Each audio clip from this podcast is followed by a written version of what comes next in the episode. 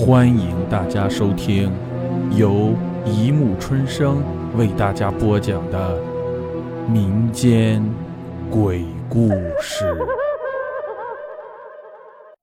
第三百七十四集《荒村教师二》。第二天，赵小庆来校的时候，我把昨晚上的事情跟他讲了。他想了想说：“哦，王小雨嘛，我知道的。我刚来的时候他也找过我，后来你也知道，这里学生虽然不多，但就我一个老师，忙不过来啊。后来说起来也是我的失职，竟然哎把这事给忘了。现在好了，你来了，咱们一起努力，一定可以改变他娘的思想观念。”他娘的？我提醒他。哦，不好意思啊，说话一快就……赵小庆挠挠头，憨厚地笑了。既然已经答应了王小雨，我就要遵守诺言，所以上午和同学们见了个面，算是熟悉了。下午吃过饭，小眯了会儿，就去找王小雨和他娘。这山是石头山，哪里有空地，哪里就有山民，而石头上要找块空地并不容易，所以学校离村落有相当一段路，而村落也并不是一个聚集区，各家各户分布在山的向阳面，而小雨的家在村落的边缘，靠近山顶的地方，那里有棵歪脖子大树，他家就在树底下。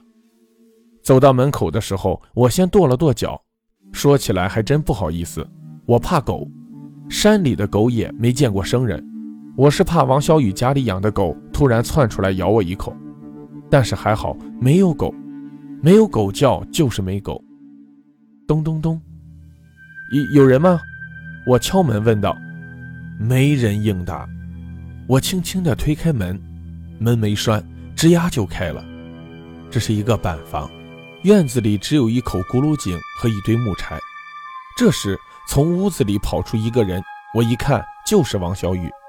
他还是那身打扮，只是似乎健康状况不是很好，眼神暗淡无光。“你娘呢？”我问。“我娘下山跟我望叔采药去了。”“啊，你不早说，害我白跑一趟。”我抚摸着酸胀的腿埋怨道。不过转念又一想，他家也没电话，想通知我也没办法，气又消了些，要怨也怨不得他，只能怨这贫穷的山。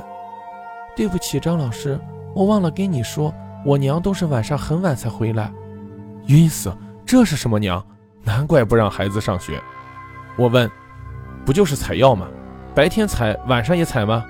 天黑了不回来还干什么？”“还得加工呀，我娘说的。”“那好吧，只有等他了。”我想起昨天晚上赵小庆夜宿同学家的事情，看来这样的事情在这里是家常便饭呀。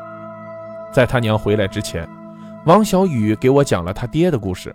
他说他一出生爹就下山了，说是去打工赚钱，具体到哪儿也不知道，这么多年只回来过一回，还是半夜跑过来亲了一口王小雨的小脸蛋，就钻到他娘的被窝里去了。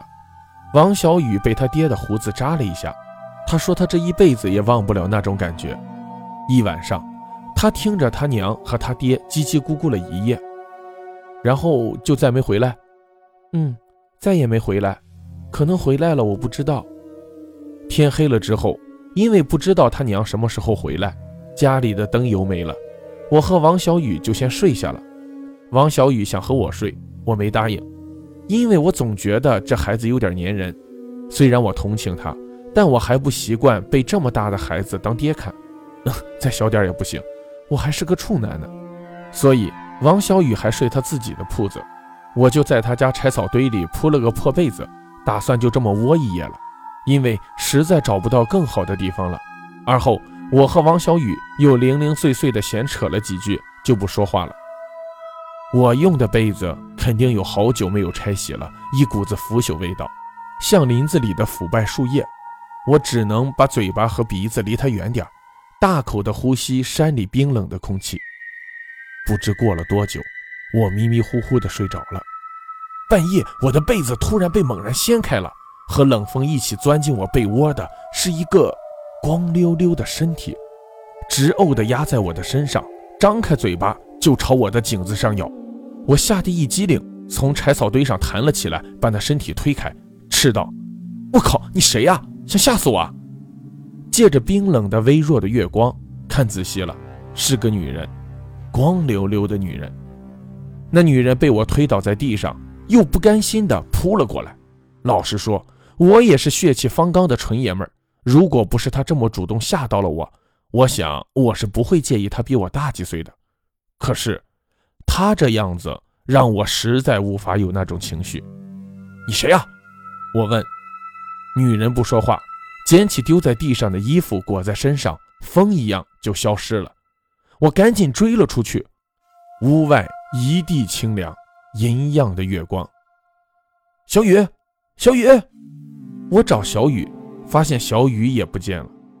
正吃惊中，忽觉得脊背一阵发凉，回头一看，是小雨从屋外跑进来。你去哪儿了？我问。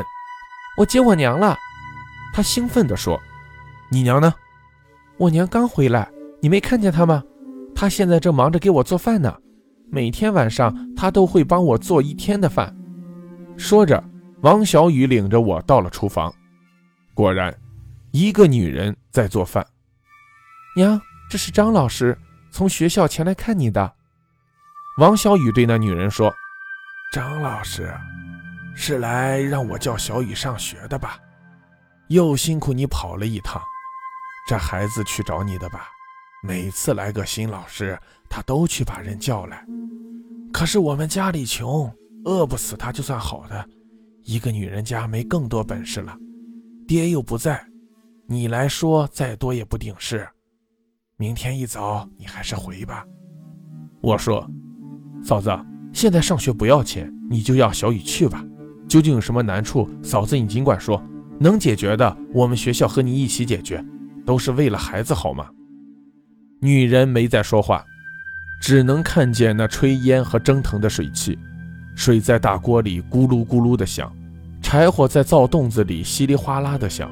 红彤彤的我和王小雨默默地站着，一直站在那里，不知道说什么好，就什么都没说。过了好一阵儿，女人掀开硕大的锅盖，先从罩子里捡出几个大饭团，拿开罩子，舀了一碗稀饭给我，说：“张老师，你喝吧。”我接过稀饭，那稀饭可以照到月亮的影子。嫂子，你采药还赚钱吗？赚啥子钱哟？这山里就是个辛苦钱。现在采药的多了，好药也不容易找了。就没打算把小雨他爹找回来，好好过日子。找不到了。吃过饭，洗碗的时候，我发现小雨他娘一个人偷偷的哭，因为刚才她钻我被窝的事，我想在这个屋里也不会有别人了。虽然我也没看清楚，我觉得她脆弱的时候问私人问题是不太合适，所以忍着也没问。好了，故事播讲完了，欢迎大家评论、转发、关注，谢谢收听。